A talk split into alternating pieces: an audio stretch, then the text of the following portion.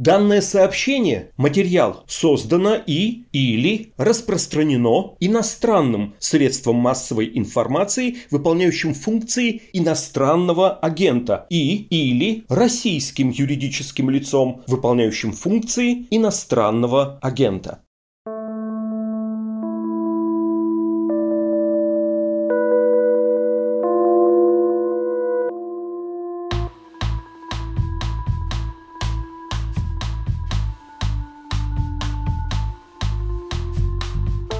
Здравствуйте, меня зовут Александр Филимонов, и это подкаст «Медузы. Текст недели».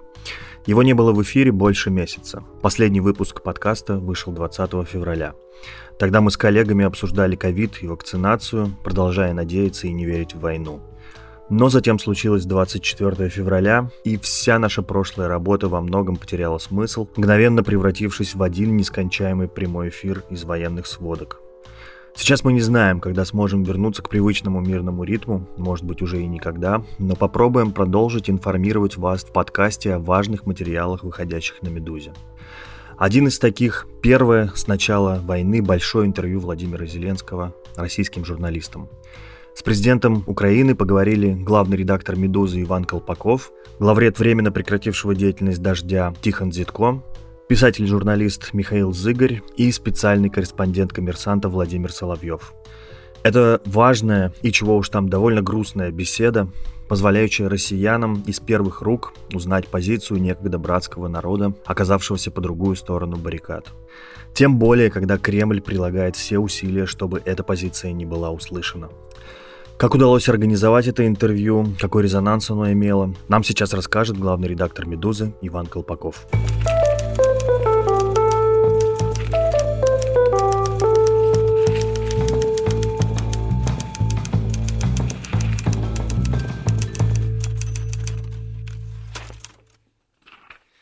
Привет, Ваня. Привет, дорогой Саша. Хочется, конечно, много всяких э, вопросов позадавать по поводу вашего интервью, поскольку оно вызвало значительный резонанс, немало споров и даже нешуточный переполох у российских властей. Разумеется, прежде всего, всем интересно, как вообще оно было организовано, кто был его инициатором. Это явно не просто так вы там позвонили допустим, в офис президента Украины, и на следующее утро уже беседовали с ним в Зуме. Очевидно, что это были какие-то переговоры и довольно длительные. Вот как это все происходило, были какие-то условия между сторонами, выдвигались и так далее. Ну, во-первых, я думаю, что предыстория этого интервью, она укоренена в веках в некотором смысле, потому что «Медуза» хотела взять интервью у Владимира Зеленского еще с тех пор, когда он был кандидатом в президенты Украины. После того, как он стал президентом Украины, мы тоже пытались взять у него интервью. Мы довольно долго были в контакте с офисом Зеленского, и много раз, мне кажется, мы были близки к тому, чтобы это интервью взять. Но это было в стиле ну вот-вот сейчас, сейчас, сейчас, ой, вот он дал какое-то важное интервью, вы будете следующими. Или ой, сейчас не очень подходящий момент для того, чтобы говорить с российскими журналистами, ну и так далее. Как говорит Зеленский, у нас в Украине демократия, поэтому мы стучались во все двери и пытались использовать все свои связи для того, чтобы это интервью состоялось. В какой-то момент начал обсуждаться, наконец-то, состав участников, Сразу было понятно, что офис Зеленского не готов давать интервью только «Медузе». Это, конечно, печально, но с учетом того, что вообще-то идет война, мы сразу решили, что окей, мы не будем добиваться эксклюзива стопроцентного, нас устроит это интервью практически на любых условиях. Главное, чтобы у нас была возможность задать какие-то вопросы. Ну и мы находились в переговорах на протяжении нескольких недель. Потом выяснилось, что есть наш коллега Михаил Зыгорь, писатель, журналист, бывший главный редактор телеканала «Дождь», объявленного в России, разумеется, иностранным агентом и телеканала, который сейчас, к сожалению, приостановил работу из-за военной цензуры. Миша, как он сам уже рассказал публично, и поэтому я могу тоже про это рассказывать, был еще один посредник, посредник довольно неожиданный. Когда я узнал об этом от Миши, я был удивлен. Посредником в организации этого интервью выступил известный кинорежиссер Илья Хржановский, который последние годы в общем-то, стал вполне себе культурным деятелем украинским, потому что он руководил фондом «Бабий Яр». И фонд Баби Яр, кстати, тоже появлялся в новостях в связи с войной, потому что он пострадал от одного из обстрелов. В общем, насколько я понимаю, Миша, Илья и офис Зеленского, я не могу сказать точно, кто именно в офисе был их постоянным контактером, они обсуждали организацию этого интервью, они обсуждали дату, они обсуждали время, они обсуждали состав участников, и интервью несколько раз переносилось. Есть сперва предполагалось, что это будет э, интервью взято через месяц после того, как начались боевые действия, потом оно отложилось. Я уже, честно говоря, думал, что оно не состоится, но, тем не менее, они вдруг его назначили. Ну, короче, я понял, кто был инициатором, что это давняя история «Медузы». Но все-таки как формировался вот пул журналистов, которые будут беседовать с Зеленским? То есть мы понимаем, что будет общаться не только Колпаков, но почему? Почему именно Колпаков, Зыгорь, Дедко и Соловьев? Как так сложилось? Может быть, офис Зеленского рассматривал, что он будет общаться только с независимыми журналистами? Или, допустим, была вероятность, что можно пригласить ну, условного какого-нибудь пропагандиста российского? Или вообще таких опций не рассматривалось? Опять же, трудно сказать мне, потому что я не участвовал в составлении списка журналистов и не был организатором этого события. Я знаю несколько вещей. Я знаю, во-первых, что пожеланием офиса было, чтобы «Медузу» представлял главный редактор или издатель. И мы очень коротко с Галей поговорили и решили, что все-таки должен быть главный редактор. Что касается остальных участников, был очень длинный список кандидатов. И этот длинный список в нем есть фамилии, которые наших слушателей очень бы удивили. И поскольку был длинный список кандидатов, это означает, что все люди, которые были в этом списке, они отказались по тем или иным причинам. И среди них были очень известные журналистки и журналисты российские, которых, наверное, там очень сильно не хватало. Но причины, по которым они отказались участвовать в этом событии, я не могу ни обсуждать, ни называть, потому что у всех они разные, потому что не про всех людей я знаю точно, и потому что многие из людей, которым предложили поучаствовать в этом интервью, они находятся на территории России или они собираются ехать в Россию. И, честно, я не могу оценивать риски других людей, потому что я сижу за границей. Я за границей сижу уже много лет, будем откровенны. Да, я давно понял, что разумнее находиться снаружи. И поэтому мне трудно оценить, правильно поступили эти люди или неправильно, отказавшись участвовать в этом интервью. Но тем не менее, вот правда такова. Очень многие люди отказались. И состав участников в некотором смысле был неожиданностью даже для нас самих. Но тут нельзя не попенять еще на распространенную претензию про гендерный принцип, потому что некоторые коллеги уже там чуть ли не в сексизме Зеленского обвинили. Как так сложилось? Ну, я понял, что это был выбор все-таки офиса Зеленского. Ну, я не знаю точно, кто был последним человеком, который финализировал состав участников. Мне бы тоже хотелось большего разнообразия на самом деле и гендерного разнообразия. И мне кажется, что могло быть больше, наверное, СМИ на этой встрече. Все-таки ситуация довольно необычная, потому что там была газета «Коммерсант», было издание «Медуза», был главный редактор телеканала «Дождь», который теперь вещает на своем собственном YouTube-канале. И был знаменитый российский журналист Михаил Зыгорь, который в итоге сделал видеоверсию для немецкого канала «Ост-Вест». То есть в итоге, конечно, очень много получилось э, все равно просмотров. Я благодарен всем, кто запустил ссылки и просто разместил у себя это интервью. Мне кажется, это просто очень важно, что его посмотрело много россиян. Но да, с разнообразием участников, конечно, была проблема. И довольно странно, что в итоге там не оказалось женщин. Это довольно странно, правда. Да, ну и я все-таки повторю, если ты видел, не знаю, этот список, были ли действительно в нем пропагандисты, рассматривались какие-нибудь прокремлевские журналисты для участия в этом интервью? Или все-таки только независимая пресса, ту, которую сейчас Кремль всячески преследует за то, что она распространяет альтернативные точки зрения о войне? Я список не видел, но я знаю, с кем разговаривали организаторы этого интервью, и я могу точно сказать, что в этом списке не было пропагандистов, но мне кажется, что особого смысла в этом нет звать пропагандистов на такое интервью. Окей, okay. сейчас нет смысла пересказывать это интервью, там, потому что его лучше один раз посмотреть или прочесть. Я тебя хочу спросить о таких общих впечатлениях. Это же был твой первый контакт с Зеленским, да? Ты до этого там в прошлой жизни не встречался с ним? Нет, никогда в жизни его не видел. Первый раз в жизни его увидел. Расскажи, какое впечатление он на тебя произвел в целом, и понятно, что вот в таких особенных обстоятельствах, обстоятельствах войны. Ну, тут, мне кажется, очень интересный момент в том, что, в принципе, любой человек, который смотрит это интервью, может составить точно такое же впечатление, какое было у меня, за исключением того, что я имел возможность задавать вопросы. Да? Я находился в каком-то непосредственном контакте с э, Зеленским. Потому что мы решили, что интервью не надо редактировать, интервью нужно выложить просто одним куском. Вот как получилось, так получилось впечатление. Я стараюсь как можно меньше давать каких-то своих собственных оценок, потому что мне бы хотелось, чтобы зрители этого интервью и читатели составили абсолютно независимое свое мнение по поводу Зеленского. Но я могу сказать, что, конечно, это производит сильное впечатление, когда президент очень большой страны, вообще-то, так легко и прямо отвечает на вопросы, которые ему задают журналисты. Это, конечно, производит впечатление. Самое сильное на меня произвело впечатление сам факт интервью, если честно. Потому что представь себе эту ситуацию, да, еще раз, давай вдумаемся, Саша, в это. Россия напала на Украину. Уже, в принципе, немыслимое событие.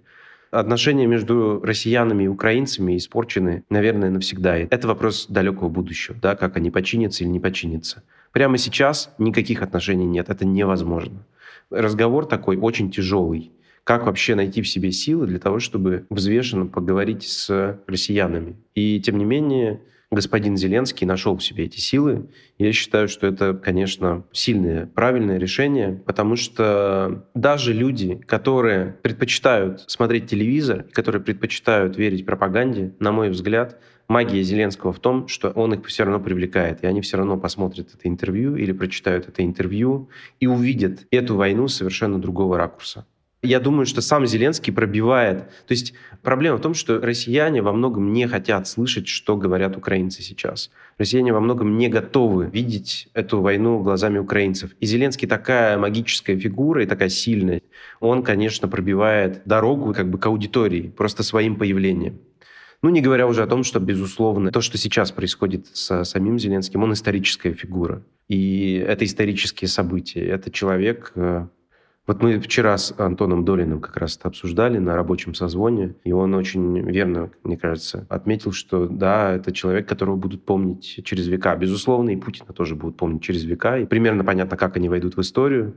Конечно, это огромная честь просто наблюдать за этим, да, и как-то поучаствовать в том, чтобы это зафиксировать. Ну да, я с тобой во многом соглашусь. Э, мне кажется, что главное достижение этого интервью – это его такая эмоциональность. Оно прежде всего интересно не с точки зрения фактов, а именно вот таких человеческих эмоций, которых там с лихвой видно. Ну и, разумеется, вот того контраста, о котором многие говорят, который может родиться у публики при сравнении двух э, лидеров. Ну, сравнивать лидеров, это да, это просто невозможно сравнивать. Человек, э, который никогда за последние 20 лет не отвечал ни на один не согласованный вопрос журналистов, да, и Зеленский, который абсолютно живая, живая беседа, естественно, не срежиссированная, естественно, без согласования вопросов и так далее, и так далее.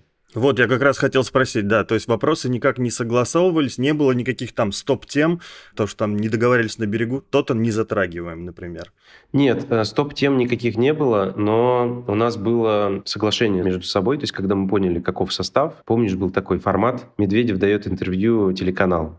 Вот, и они между собой, представители независимых телеканалов, они между собой представляешь, были когда-то не просто там независимые телеканалы, их было несколько, да, там РЕН-ТВ, Максимовская, Зыгорь. Они как-то между собой договаривались, как сделать так, чтобы важные вопросы прозвучали, ну и чтобы не мешать друг другу, да, чтобы драматургия была у разговора, чтобы важные вопросы прозвучали, чтобы у всех была возможность задать те вопросы, которые они считают принципиально важными. Поэтому мы сделали следующую вещь. Мы, безусловно, договорились о том, какие вопросы мы считаем абсолютно необходимыми для того, чтобы они прозвучали на этой беседе, во время этого интервью. Мы также составили список вопросов дополнительных. Ну и был еще список вопросов совсем необязательных. И мы примерно распределили между собой, кто за кем какие вопросы задает. Вот это вот все, что было в смысле подготовки. Конечно, Зеленский не видел этих вопросов. Разумеется, он их не видел. И это просто мы сделали для того, чтобы нам самим было удобнее, для того, чтобы получилось ну, просто более интересное, более качественное интервью. Еще мы договорились, что мы не будем использовать вопросы в качестве политических стейтментов. Когда ты задаешь вопрос, ты можешь добавить к этому вопросу какое-то свое мнение. Обычно с него журналисты начинают. Есть большая традиция задавания таких вопросов, которые на самом деле являются политическими стейтментами. Мы это знаем прекрасно по пресс-конференциям Путина с э, журналистами.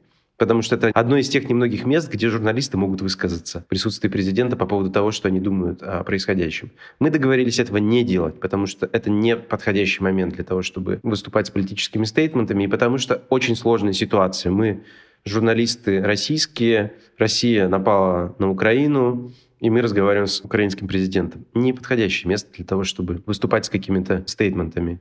Это, во-первых. Во-вторых, мы договорились, что мы постараемся быть максимально нейтральными, максимально функциональными. Мы пришли сюда, нам повезло здесь быть, очень повезло, и поэтому мы должны задать те вопросы, которые кажутся самыми важными, и не тянуть одеяло на себя.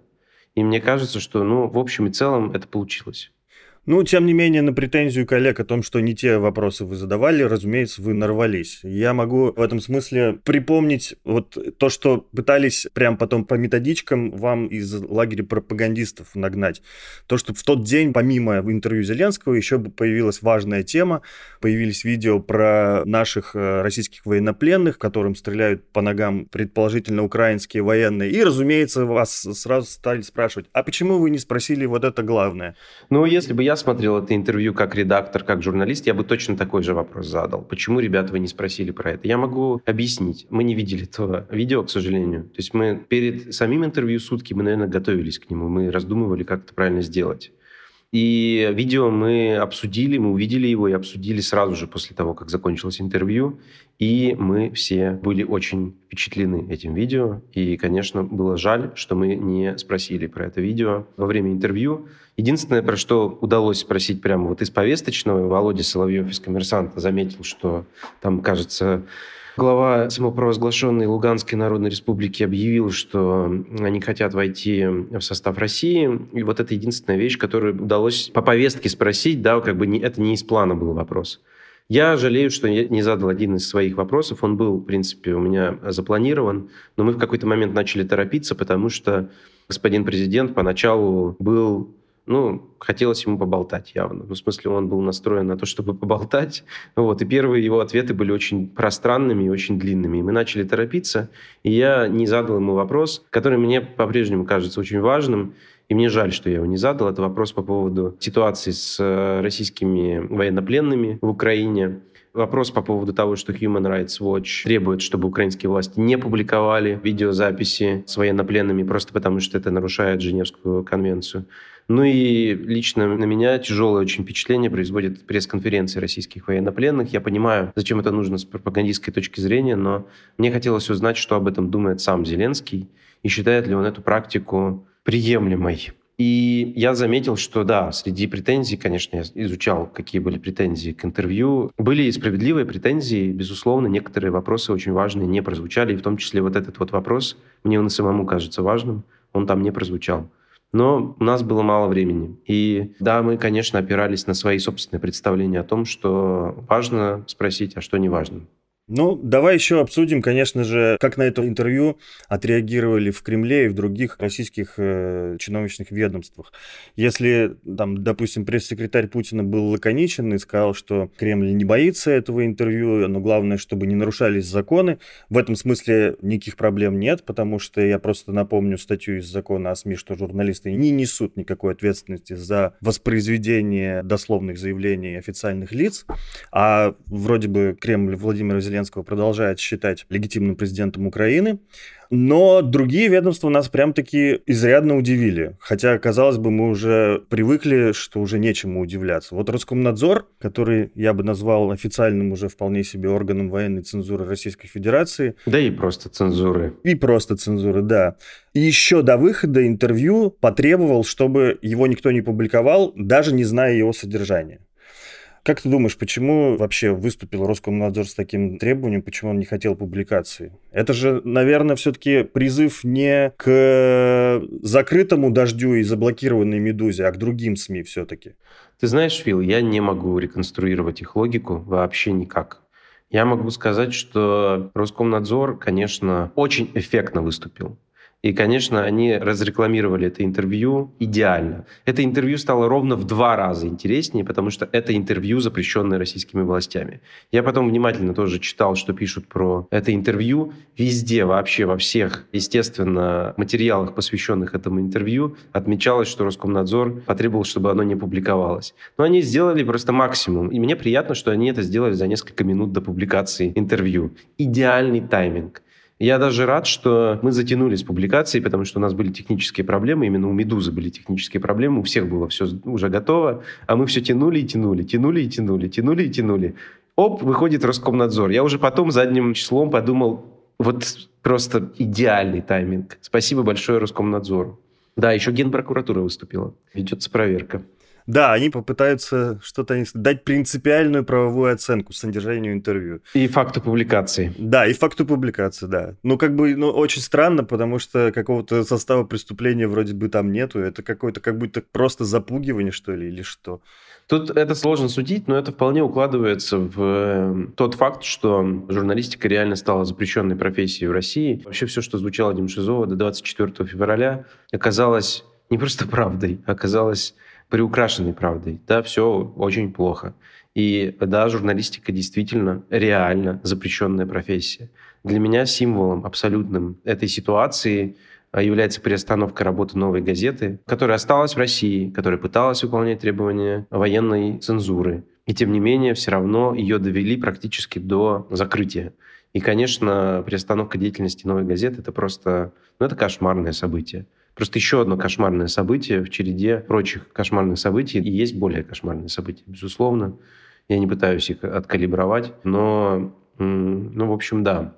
Мне показалось, знаешь, что, что возможно, ну, как бы, опять же, мы не можем залезть в голову Роскомнадзору, но, возможно, как раз проблема с закрытием, приостановкой деятельности, как сейчас говорится, новой газеты, могла быть связана ровно с этим интервью, потому что я рассматриваю призыв Роскомнадзора как предупреждение новой газеты, потому что там был вопрос от Дмитрия Муратова, который задал Миша Зыгорь, и, как бы, очевидно было сказано в призыве, что не публикуйте интервью. И то же самое, и коммерсант, корреспондент которого присутствовал на интервью, он тоже не опубликовал это интервью, к сожалению. Но мы не можем тут судить их, потому что понимаем, под каким давлением они сейчас находятся. Нет, мы не можем судить людей, которые работают в журналистике, находясь на территории России. Абсолютно точно. Мы не знаем. Мне всегда очень страшно за других людей оценивать их риски. Кто я такой, чтобы оценивать риски, которые сейчас есть у людей, находящихся в России? Я могу, у меня есть какое-то представление, и мне есть основания считать, что мои представления достаточно релевантные, но тем не менее, безусловно, никто лучше этих людей самих не понимает, что там происходит. Ну, есть версия, да, что это было обращено к э, новой газете или к газете «Коммерсант», но я не обладаю достоверными сведениями, чтобы подтвердить это или опровергнуть.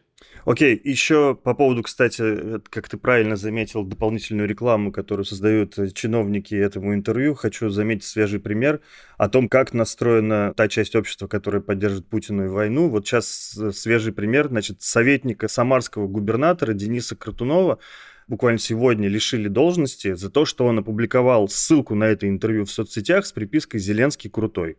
И на него сразу же моментально донесли депутат Хинштейн, и вот он лишился своей должности кажется, тоже как дополнительная такая, знаешь, моментально хочется узнать, а что же там такое в этом интервью-то было? Да, ну, советника жалко, что тут скажешь.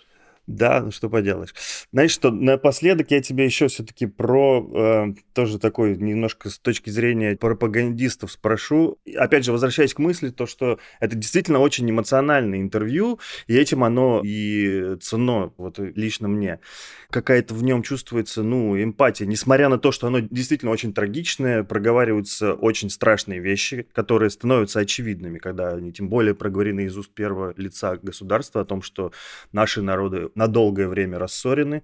Это все констатация фактов. Но можно ли сказать, что это интервью брали, скажем так, сочувствующие россияне? То есть э, принимаешь ли ты претензию, что Зеленскому все-таки не задали острых вопросов? Принимаю. Я эту претензию принимаю, и надо сказать, что это еще одна была вещь, про которую мы договорились между собой. Мы решили, что мы во время этого интервью не будем загонять Зеленского в угол мы решили, что мы не будем превращать это интервью в еще один конфликт. потому что и так все очень взрывоопасно. Поэтому я принимаю эту претензию, безусловно. Не было, мне кажется, я не могу побожиться, я не могу поклясться, но мне кажется, что не было со стороны журналистской, не было людей, которые поддерживают войну. И это действительно так. Но я честно считаю, что в этом нет никакой проблемы, потому что так сложилось сейчас, да, что большинство независимых журналистов в России не поддерживают войну. И у них есть причины для того, чтобы придерживаться этого мнения. Я не буду в это углубляться, потому что не об этом речь сейчас. Но я считаю, что да, так сложилось. Это не значит, что это не репрезентативно. Это, ну, как бы грустным образом, да, мы репрезентуем русские медиа. Правда, это говорит многое о состоянии русских медиа, но, наверное, что-то еще об организаторах интервью. Но, в общем, да, в смысле, по крайней мере, антивоенных настроений мы вполне репрезентуем независимые российские медиа. Хотя бы в этом смысле мы их репрезентуем. Спасибо, это был подкаст «Текст недели». Несмотря на то, что «Медуза» объявлена иностранным агентом и заблокирована в России, мы продолжаем свою работу, и все благодаря нашим читателям. О том, как помочь нам, вы можете узнать по адресу support.meduza.io. Я прощаюсь с вами. До свидания.